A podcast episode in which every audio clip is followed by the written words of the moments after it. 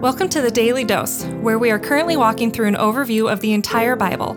Join us today as we learn the story of Scripture and see God's redemptive plan through Christ from cover to cover.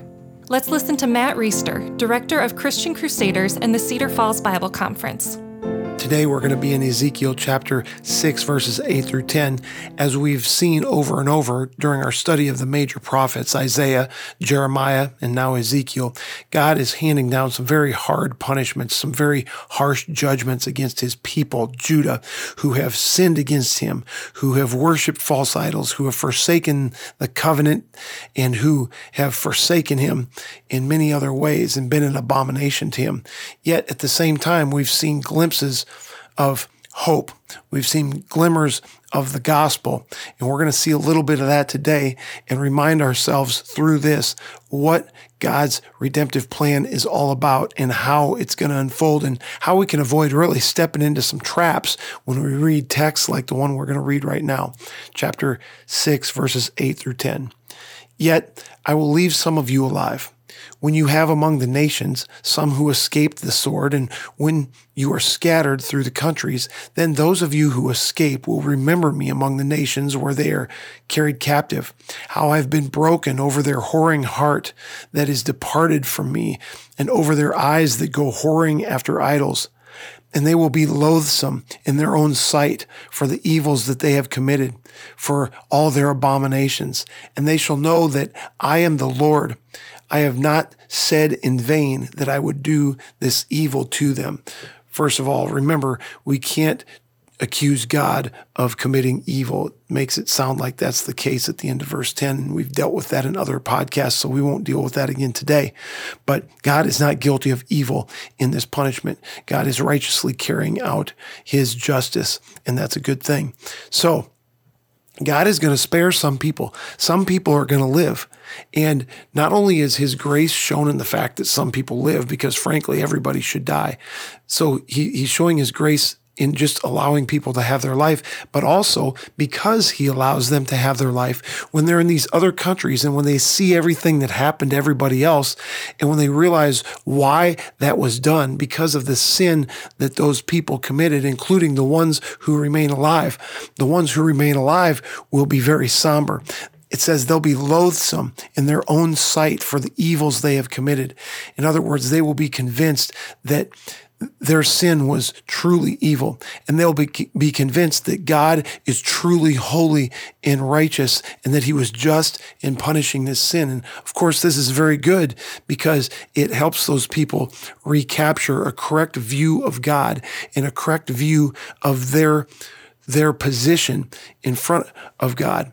And of course, God's going to use a remnant of these folks who are saved and whose hearts are changed to come back to Jerusalem and back to Judah and reestablish the worship, rebuild the temple, rebuild the walls. And out of this line of people that survives, we're going to see the Messiah, Jesus Christ, come to earth. And of course, everything changes when he gets here because he's going to provide the perfect sacrifice, the sinless death.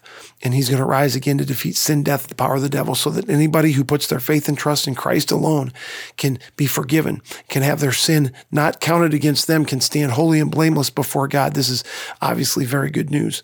Now, here's the pitfall that we can step in when we read a text like this. You might read this and think, well, the people who are spared are going to realize how bad sin is. And then what they're going to do is they're going to behave better. And by behaving better, then they're going to be in right standing with the Lord. And friends, that's just not the way it works. That's a moralistic view. That's this idea that we can somehow, by our own strength or by our own conviction, when when God reminds these people of how bad sin is, that somehow they're going to have this ability to change their behavior and to live perfectly and satisfy the righteous requirements of the law. But that's simply impossible.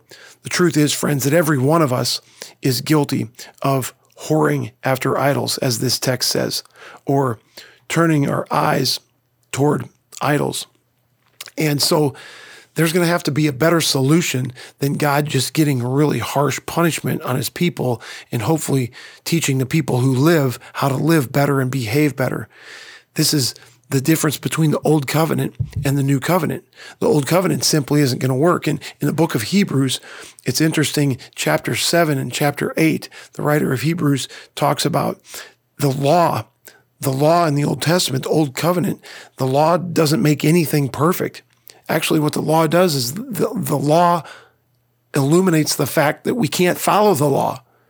And once we are aware of the fact that we can't follow the law, then we've got to find a different solution for meeting God's righteous standard because it's not going to come from us being good or trying harder or after a severe punishment, changing our heart and our mind and then finally obeying God. That's just not who we are. We're sinful. We're imperfect. We're incapable of that. The law is not going to make us perfect. We need to find another way. And that other way is Jesus Christ because law because Jesus Christ did follow the law perfectly. Jesus Christ did obey it. He did not sin. He was able to do what we are unable to do. And through his, his perfect following of the law, and then his death and resurrection, which opens up the ability for us to also be perfect followers of the law, not by our own works, but by faith in the one who did follow the law. That's the new way. That's the new covenant. And this covenant is written about in Hebrews, which ties the old covenant, the old way of things to the new understanding of how things work. And this is the gospel. We can never for a second think that somehow we're going to by our own good works, by our own good deeds, by our own human efforts, satisfy God's requirements for living right, living perfectly. It's not going to happen.